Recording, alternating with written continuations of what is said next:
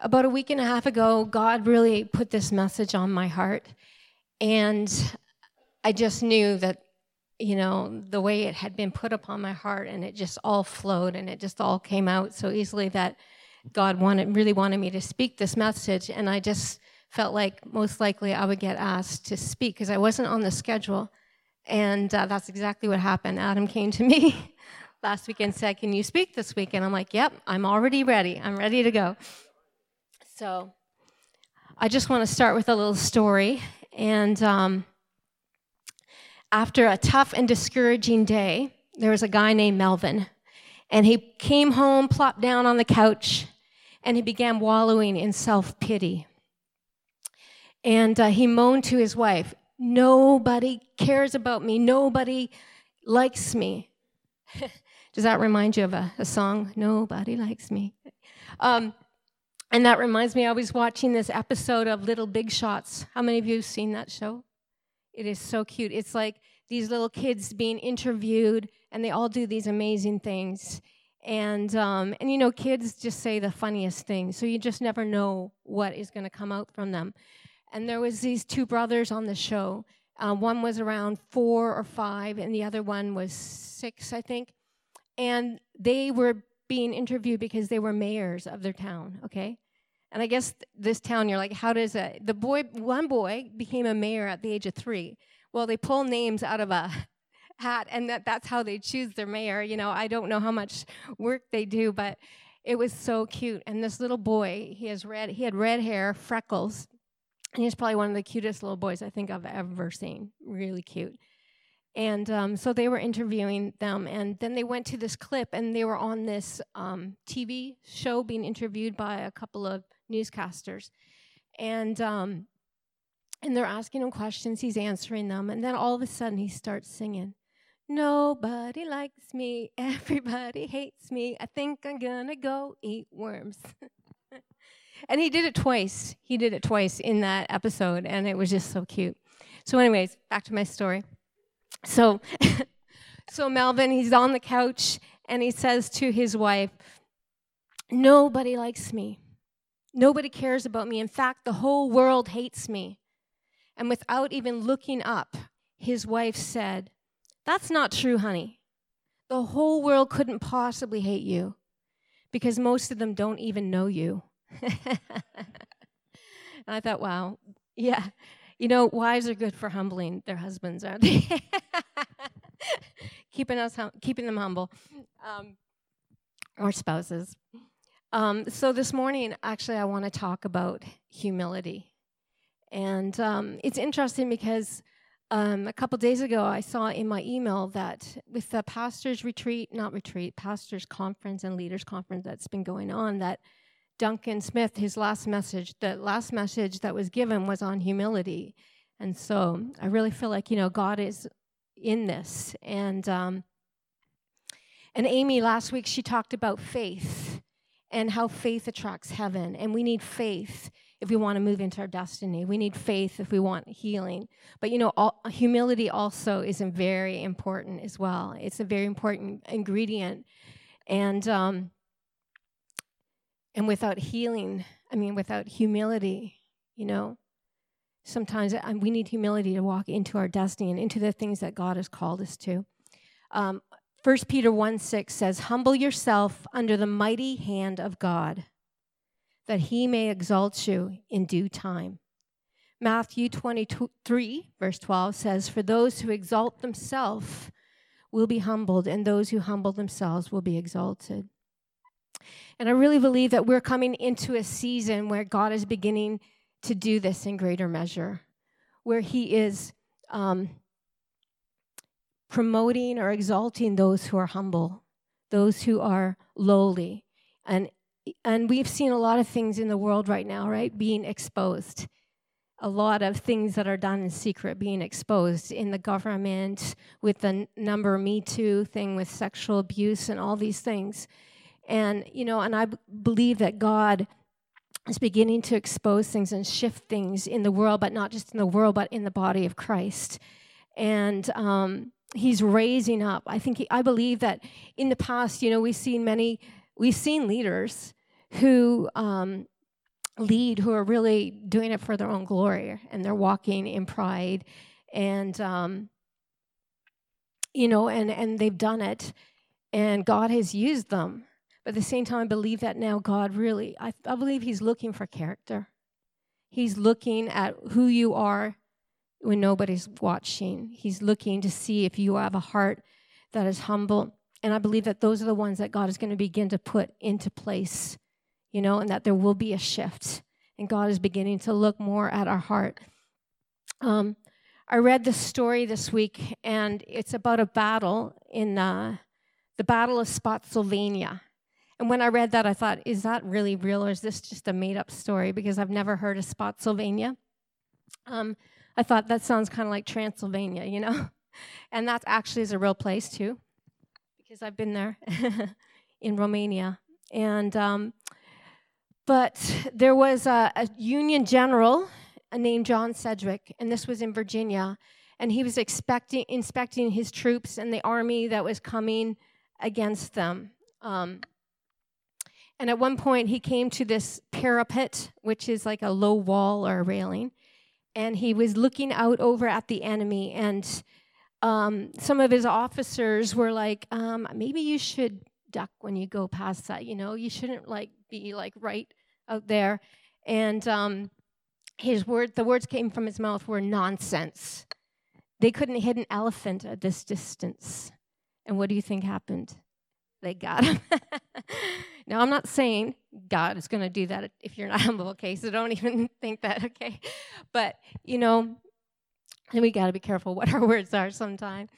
Um, and the, the word says that pride goes before a fall. And it's funny, a few years back, I was with my uh, nephew, and um, it was in the winter, and the roads were snowy, it was snowing, and he was bragging about what an amazing driver he was in the snow and how he could do these uh, what do you call those wheelies in the snow or donuts he could take the corners fast and he never he basically said i never go in the ditch i never you know whatever and I just jokingly said, Pride goes before a fall. I probably shouldn't have said that because a second later, he was in the ditch. And I had, um, yeah, we had to get rescued from the ditch. So, yeah, it's funny.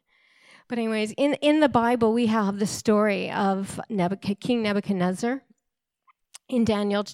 In Daniel, and uh, actually, I wanted just to give a little history lesson about Nebuchadnezzar this morning. And um, Nebuchadnezzar was the greatest king of ancient Babylon. He was the greatest ruler in the known world at that time, and Babylon was the leading empire in the world. He controlled all the trade routes from the Persian Gulf to the Mediterranean Sea, so his, his kingdom was huge. And from those trade routes, he got lots of money. And with that money, he built this amazing city. It was a beautiful, beautiful city. In fact, two of the world's seven wonders of the world were in that place. The wall itself. The wall was huge. It was like four chariots could go across, and they would actually do races on it. And then they had these beautiful hanging gardens as well that you've probably heard of. And um, he was also almost unstoppable as a commander of the army. Um, he completely destroyed Jerusalem at that time. He destroyed the temple, took all the things that were in the temple to, to Babylon. And he was the same king who built the 30 foot golden statue of himself, you know, to that he required everyone to bow down to. Isaiah 13 says about Babylon Babylon, the glory of kingdoms, the beauty of the Chaldeans' pride. So I want I want to share the story of how he was humbled, but I also want to share with you some of the statements he said about God before that time. Um, we had the first story where Daniel um, interpreted his dream, his first dream that he had, and he called all the astrologers, the magicians to come, and nobody could interpret it. And it, uh, this is the kind of king he was. He was ready to just kill them all. He was going to kill all the astrologers, all the magicians. Um, but Daniel basically heard about it. He saved the day and, and he came and he didn't take the glory for himself, Daniel, either. He was like, you know what, God, It's not me, but God can give you the interpretation for this dream. And and he did. And then um, this is the words he said. He said, Nebuchadnezzar said, Truly your God is the God of all gods, and the Lord of lords, and revealer of mysteries. And uh, obviously, you know, that probably wasn't really from his heart. I mean, he said it, he saw it, but he didn't really get from his head to his heart, you know, because a little while later, he created this golden, huge golden statue of himself you know, and he wanted everyone to bow down. And then we have the story of Shadrach, Meshach, and Abednego, and you all know that story, I'm sure. And and uh, they were thrown into the fiery furnace, and it was so hot that even the guys who threw them in were killed. And um, and he saw that, and he saw how they walked, and and not uh, nothing, no harm came to them whatsoever. And there was this man in there with them, the Son of God, basically, and and then uh, he said, this was his words again, he said, Blessed be the God of Shadrach, Meshach, and Abednego. Therefore, I make a decree that any people, na- nation, or language that speaks anything against the God of Shadrach, Meshach, and Abednego shall be torn limb from limb, and their houses laid in ruin. For there is no other God who is able to rescue in this way. So I'm pretty sure he didn't really still get who God was, did he? If he wanted to tear them limb from limb and um, destroy their houses for not worshiping this God, he really didn't understand God at all. You know, and he maybe thought he did, but.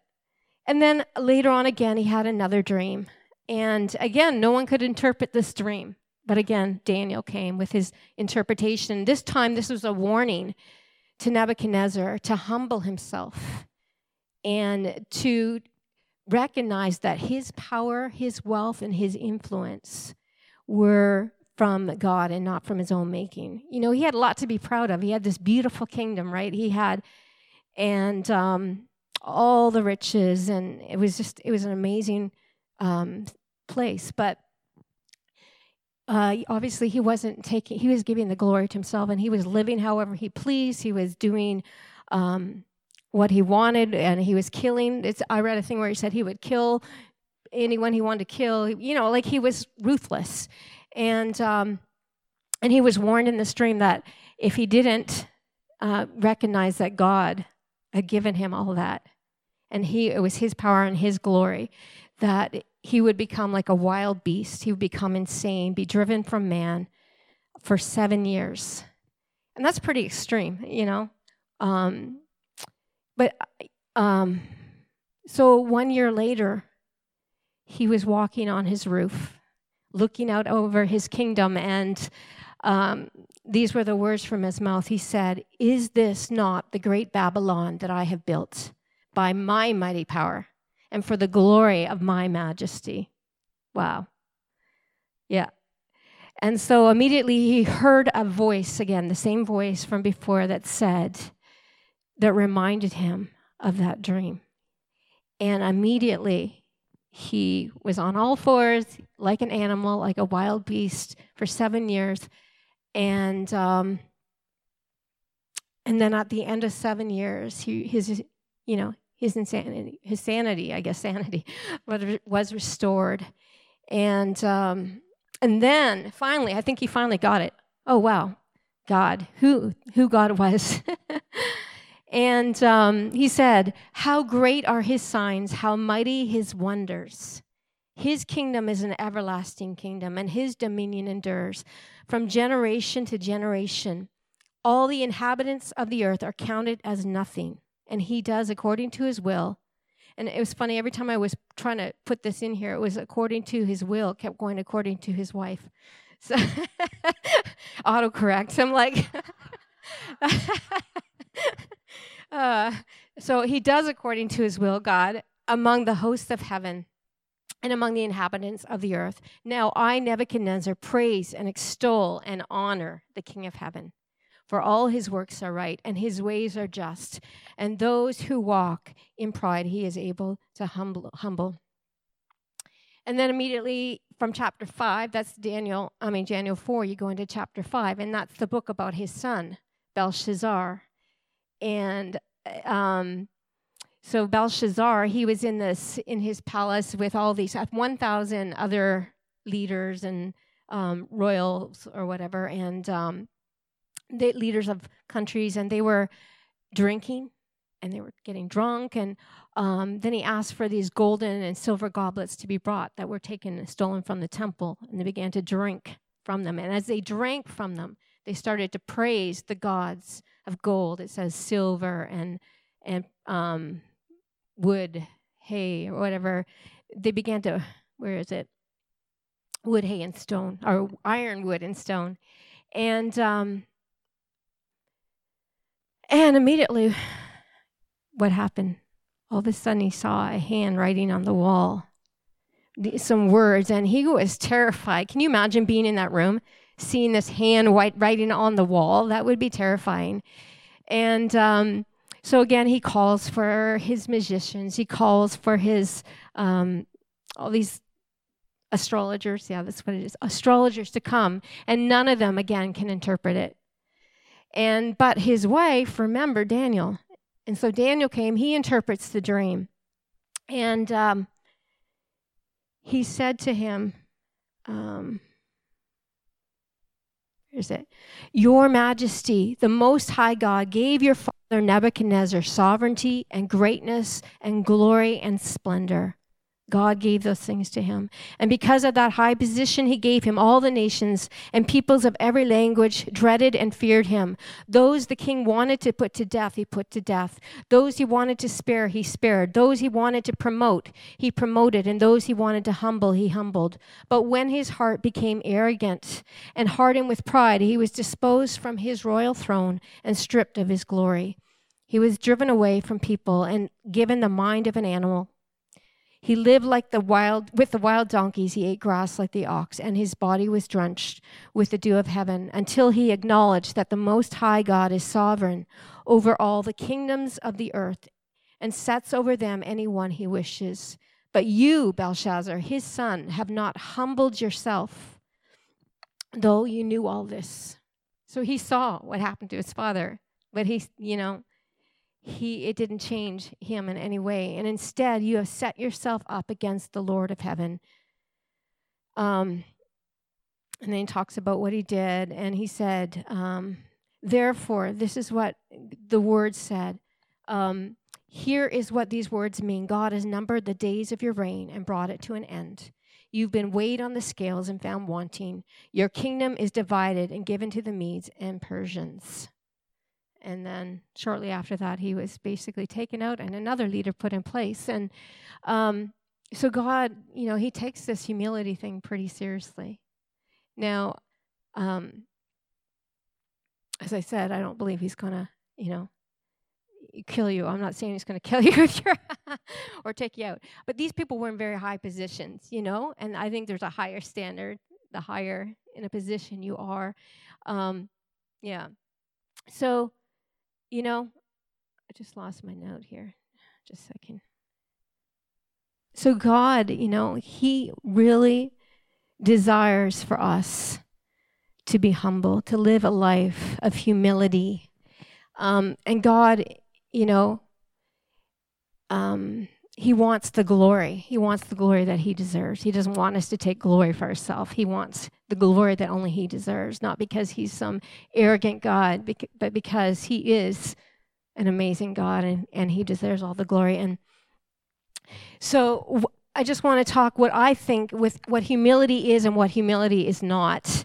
Um, in the dictionary, it says it's a humble opinion, or I, the even the the what you call it? The concordance dictionary. The it says it's a humble opinion of oneself. Um, it's not putting oneself forward. It's not bragging. Have you been have you ever been around someone who brags all the time? How many I have it's it's kind of annoying, is it not? and uh, or trying to get noticed. It's not trying to get noticed or looking for praise or position. And we can be really guilty of that, you know, trying to get noticed, looking for praise. It's so easy to get into that trap or looking for a position. Um, humility is caring more about what God thinks than what others think. willing humility is willing to admit when you're wrong, not acting like you have it all together, that you're perfect. And that's one thing I love about this church. I love, you know, um, you know, whenever Amy, especially when she gets up here, she is so vulnerable and she shares her heart and she doesn't, you know, she shares her faults, she shares her struggles, and and that's so important for us to be able to share with one another, not act like we got it all together. Um, and then humility to me is especially realizing your desperate need of God. I know Amy shared this once, but um, we lived in Kansas City, in the inner city, for um, about a year doing ministry. And the leader, um, one time we were sitting on the front steps, and he said to us, You know, when you don't take time to spend time with God every day, he said, that's pride. And, you know, and I never really thought about it that way before, you know. You know, if you don't take the time to spend with Him, if you try to do things in your own strength, then you're saying, God, I don't really need you. I can do this without you, right? And that's pride. And um, and Jesus was the greatest example of humility. Um, and we see that in Philippians chapter 2. And he said, um, it says, this is in the Passion, and I just love this Passion Bible. I encourage you to get it, it's so good. He says, So I'm asking you, my friends, to be joined in perfect unity, together in perfect unity, with one heart, one passion, and united in love. Walk together with one harmonious purpose, and you will be filled, you will fill my heart with unab- unbounded joy. Be free from pride filled opinions for they will only harm your cherished unity. That's good, eh? Don't allow self promotion to hide in your hearts. That's a good one, too. Don't allow self promotion to hide in your hearts.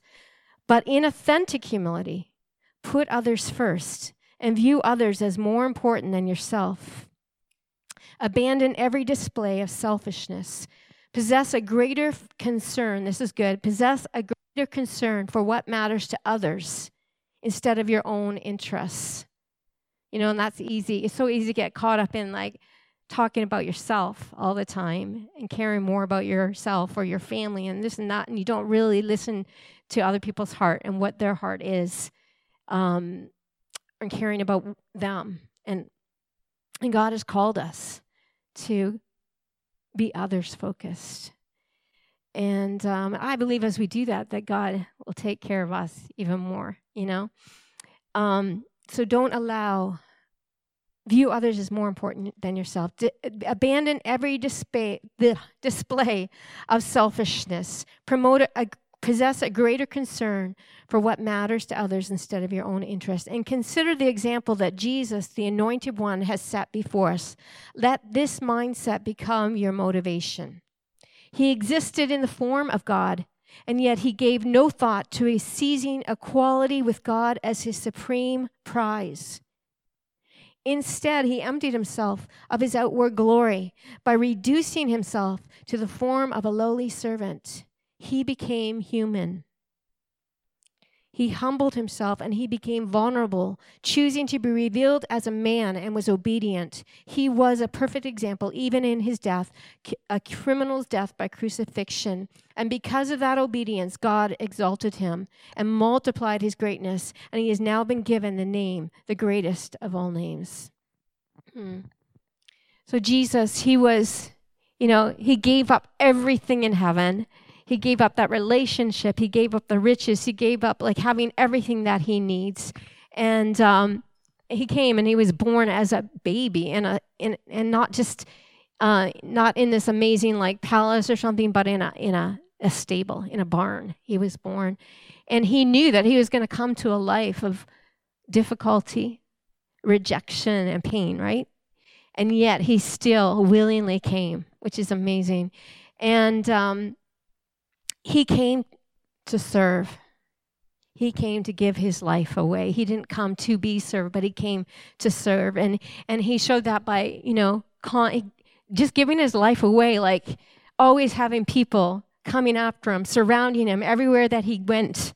You know, and he never stopped. Like he just continued to pray for people, even when he was exhausted and release healing and, and miracles. And even then, getting up early in the morning to go and pray and only doing what he saw the Father doing, you know. And um, he washed his disciples' feet.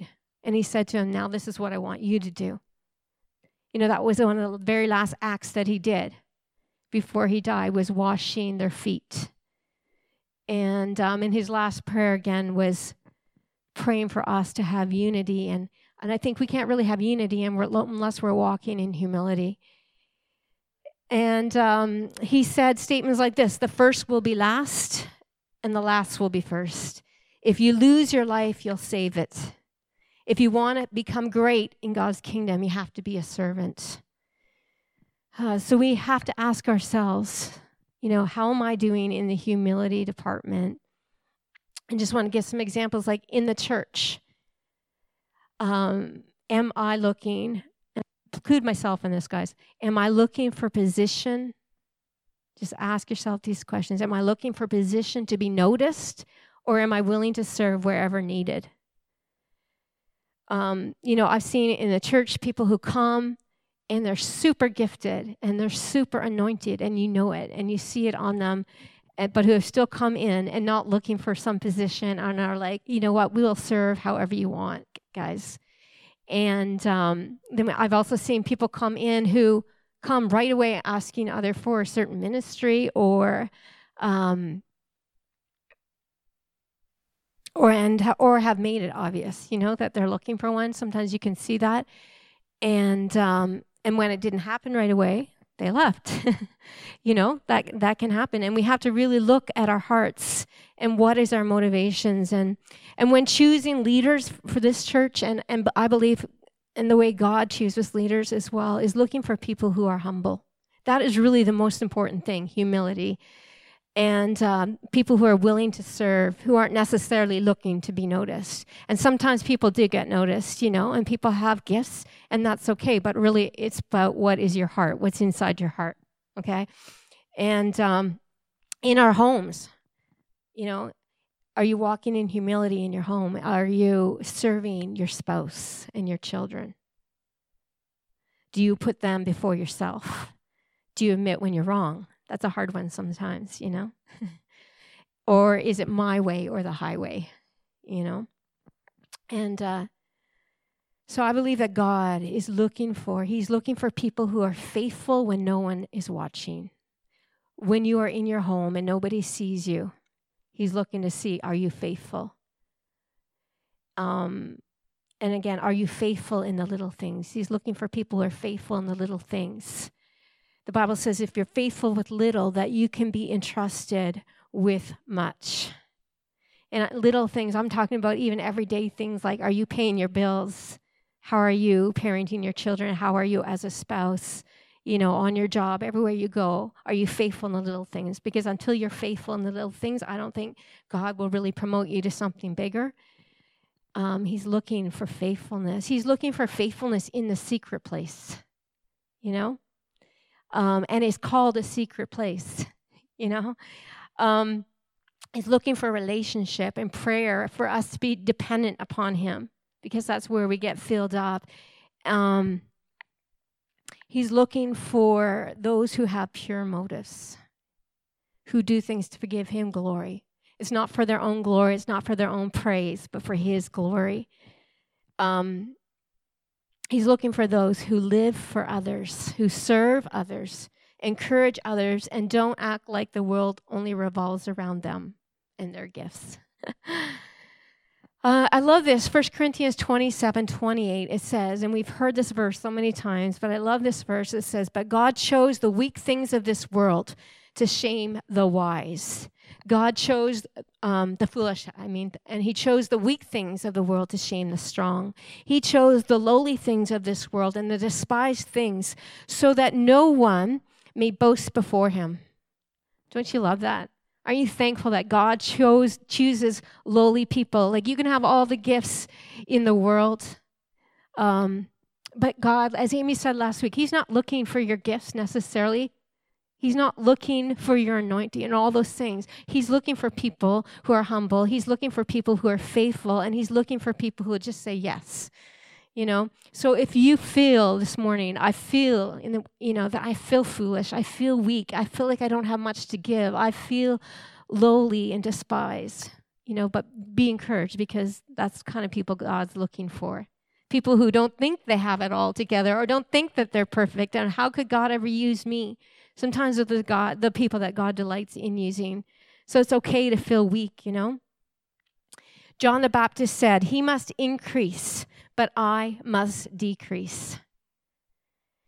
Um, a few years ago, Melissa wrote this song called "Take All of Me," and it's she was in the Fresh Wind band in Toronto, and it was uh, on that CD. So if you want to listen to it, you could probably find it online. She's like, "No, it's a good song. I like it." Um, and so there's this in the chorus. It says, "Take all of me until there's nothing left but you." And I know there was a few people that uh, were singing that song, and some people were like, "I don't know if I agree with that." take all of me until there's nothing left but you? How can that be a good thing, you know? Um, but I, I don't agree with that. and this is what Heidi, I want to read what Heidi Baker says about this. A, a week ago, I was reading her thing on Facebook, and it was called Lower Still. And she says, I found that just when I think I've surrendered my all to the Lord, He graciously and gently uncovers a new layer of resistance in me that I didn't even know was there. And you think, Heidi Baker? Well, okay. She's the most surrendered person I think I've ever met, it seems to me. But so for a few years now, I have preached a message called Lower Still. And this sums up the process of Jesus tenderly shaping, patiently reshaping, and then gloriously filling our lives with Himself.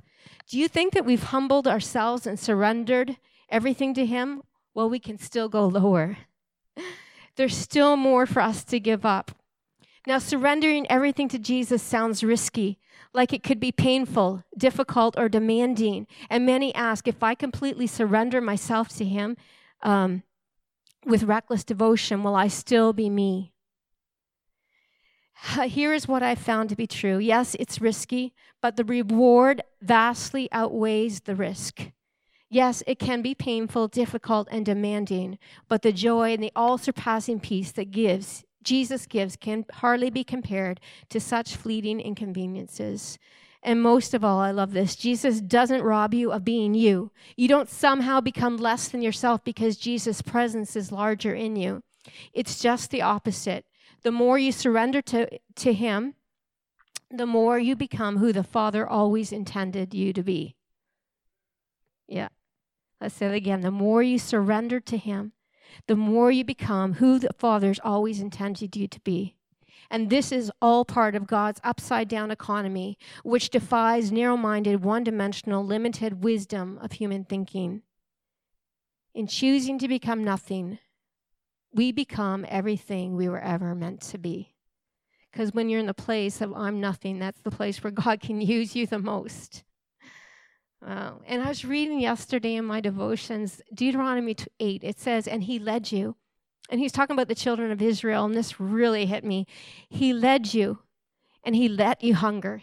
He let you hunger. You're like, what? And he fed you with manna that he might make you known that man does not live by bread alone. And know then in your heart that as a man disciplines his son, the Lord disciplines you. And I'm not talking about punishment because our sins are already forgiven. But he does, like a father disciplines his child, the Lord sometimes disciplines us, and he sometimes humbles us, and that's part of the discipline. But it's not a bad thing. And this is what it says, and I love this. He said, God brought Israel through the wilderness through serpents, scorpions, no water. He did, but he did miracles, water from a rock and manna. And he did this that he might test you and humble you. And love this, I love this, and do you good in the end. Yeah. So humbling and testing, you know, is really is God's love sometimes. Sometimes we need it, you know, because um, it's when we're in that place that we get more desperate for God and we realize how much we actually do need Him and that we can't do it on our own. So, yeah. And then I just want to talk quickly. I don't have much time here, do I? I want to talk quickly about rewards in heaven. And the Bible says, I'm, I didn't write down where it's uh, it's found, but it says, All will appear before the judgment seat of Christ, th- so that each of us may receive what is due for the things well done in this body. Now, that sounds kind of scary, right? Um, but we are not going to be judged for our sin, all the bad things we've done, because that's already forgiven, that's covered. Um, but we will be judged, the Bible says, for our works, what we did. And the truth is that not every work uh, is going to be rewarded. The Bible says that some are gold, silver, costly stones, and some are wood, hay, or straw. And, and, and God's going to, you know, your works will be burned with fire, and whatever's left, whatever remains, you will be rewarded for. And that's, that's what's going to be left. So the question is, you know, what is wood, hay, or straw? And, um, you know, I believe that that, is, that those are works of the flesh, things that we tried to do in our own strength, things that we did for our own glory, um, things that, and also things that we did without love, as was mentioned. Know, the Bible says, if you don't have love, you have nothing. Your works are nothing. Um, and so, if all the works you ever did were really done for to make yourself look good, or um, doing it completely in your own humanness, in your own strength, and taking glory for that, you know, you already got your reward, the Bible says, right? You see the Pharisees, right? And they were, when they would fast, they would make themselves look all like almost sickly so everyone would know they were fasting when they prayed, they would go on the street corners and pray and make a big to do about it so everybody could hear them. And when they gave in the offering, they would have trumpets blowing so everyone knew that they're putting their money in the offering. And what did Jesus say? He said they've already got their reward, right? So we have two choices when it comes to our good works. We either get the applause of man and I'm not, sometimes you will get praise for the things you do, but the question is, do you give glory to God for that? Or are you taking that credit for yourself? Doesn't mean, you know, uh, you're never going to get noticed. But, um, so we, we get two choices the applause of man or the reward of God. Those are your two choices. You know, his saying, Well done, good and faithful servant, and and and and his blessing. You know, the Bible says too that when we walk in humility, that attracts his blessing, his honor, his favor, and his grace. That attracts him. Um, so is we need to ask ourselves, am I is my work being done to seem but be seen by man or be praised by man? Um, the world's way is to get ahead, to be noticed um, and get promotion and get praise. And we've grown up in a world like that. You know, we want a better job, we want a better car, we want a better house, we want um, get higher up. And um, but God's way is completely opposite. His way is to get lower and get lower and get lower and serve. Um, and the lowest get to be the highest in God's upside down kingdom. And I think when I, we get to heaven, we're going to be really surprised who gets most honored in heaven who gets the most rewards, people that we've never heard of. You know, there, I believe there's going to be some people we know, like Heidi Baker. I can't see her not, um, or Mother Teresa, but I believe there's going to be so many thousands and thousands of people who have never heard of, who've just been faithful when nobody's looking, who've been faithful in the secret place, who've been faithful to pray for their families, who've been faithful to train up their kids in the ways of the Lord, who've been faithful to love their neighbors you know, and faithful in many ways. And and God, that's really what He looks on. It's not all about being in this position and being up front and going all over the nations, unless God specifically called you to that. Sometimes He has, but it's about little everyday things. Are you faithful in, and are you faithful in your relationship with Him? You know, we can't take any glory for ourselves for anything that we have the Bible says every good and perfect good gift comes from the Father. You know, whether that's that gift to heal or to pray or to prophesy or to cook or to sing or to um, love your children. Everything, every good thing that you have comes from Him, and you cannot, we cannot take glory for any of it. He gets all the glory.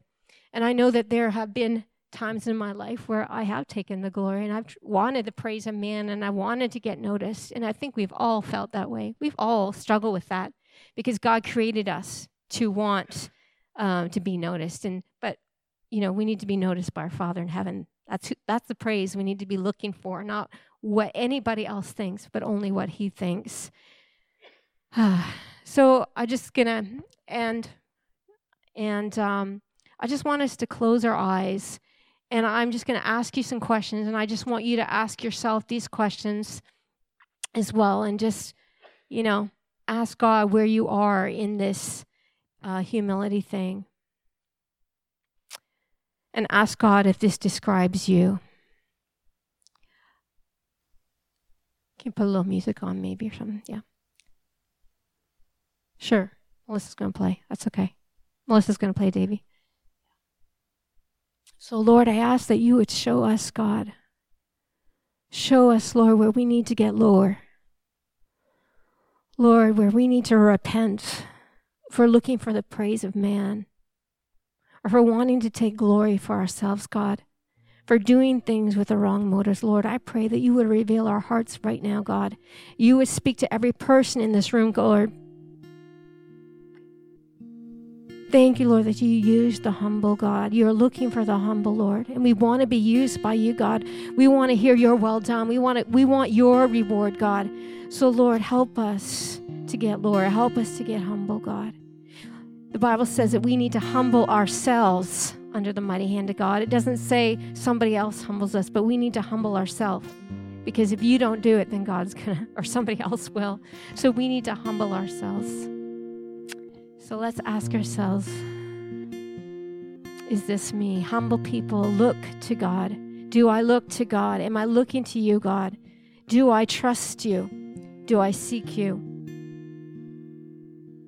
Am I seeking you every day? Am I making space for you, making time for relationship with you? Am I refusing to do anything, anything, Lord, without you? That I don't want to do anything in my own strength? That I can't do anything without you? Do I realize that without you, God, I have nothing? Am I spending time? Are you spending time with Him every day? Are you being filled? Are you praying? Are you listening? Are you worshiping? Lord, if there's areas in our relationship with you, Lord, where we need to get closer with you, God. I just pray you would stir up the hunger in our hearts for you right now. Stir up the hunger in our hearts for you right now, Lord. Help us to realize, help us to come to the end of ourselves and realize that without you, God, we, we really have nothing.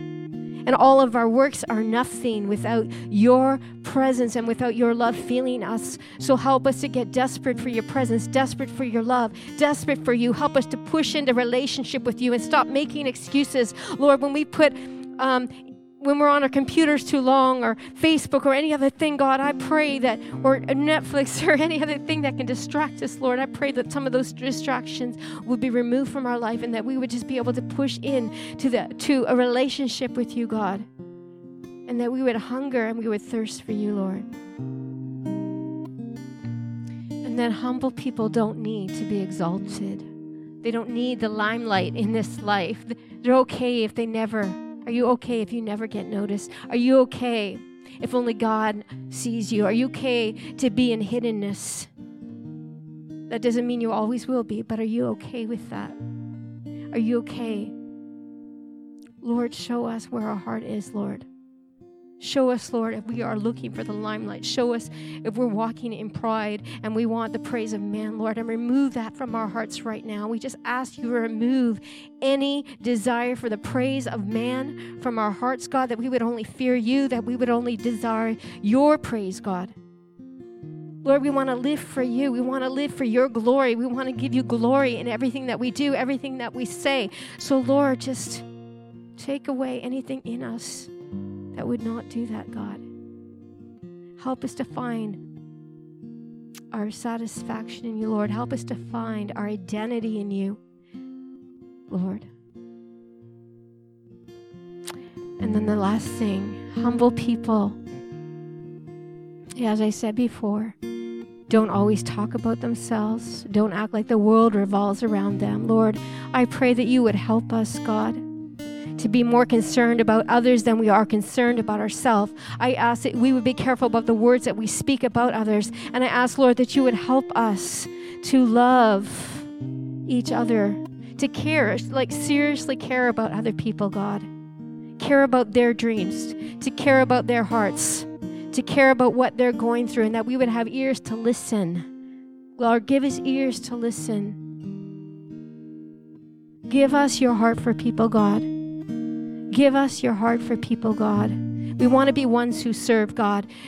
We want to be ones who serve because that's what you called us to, Lord. And that was your example. You came to serve. You came to seek and to save the lost. You came to give your life away, God. And I pray that you would put that same desire in our hearts, that same passion for the world around us, for our families, for our friends, our coworkers, every person that we meet. And in this church, that we would be people who love one another, that care more about others than we care about ourselves, Lord. Help us. Help us, God. Forgive us for when we don't. Forgive us when we only think about ourselves, God. And what we can do and what we can get and how high we can go. Lord, help us just to want to get lower. Just help us, Lord. And if I don't know if there's any person who's in this room who've actually never given your life to Jesus, you've never humbled yourself before his throne and invited Him to be in your life, to invited Him to forgive your sin, to surrender everything to Him, and to become His child. I just want to give that opportunity right now as well. And uh, the Bible says one day every knee will bow, every tongue will confess that Jesus is Lord. And every person, saved, unsaved, the, the devil, the demons, every single being will bow before him and say, He is Lord. But you know, if you wait to that day, it's too late. You know, we need to surrender our life to Him now and um, confess Him. So if you've never done that, I just invite you to do that today. And you can come talk to me after if you want to do that. Yeah. So, Lord, we just thank you for this time today. We thank you for your goodness, Lord. We thank you that you are worthy of our worship. You are worthy of all glory, and all glory, honor, and praise belongs to you, God. And we confess, Lord, we confess that you are Lord. You are Lord. You are the King of Kings. You are the Lord of Lords. And we worship you and you alone. We don't, we worship you and you alone, God. We give you glory for everything in our life, God, for every good and perfect gift, for every amazing gift you've given to us, God. You gave us those things. You gave us everything that we have to give you glory, to use those gifts for you, and to bless you, Lord. Just fill us, Lord. Fill every person in this room with a hunger for you, with a passion to bring you glory with their life, whether hidden or whether out in the open, Lord, that they would always give you glory and that we would have pure motives, God. Pure motives. Lord, root out of us anything that is not pure, any, any impure motive, God. And may we live our lives, Lord, to always give you glory in every thought, every word, and every deed.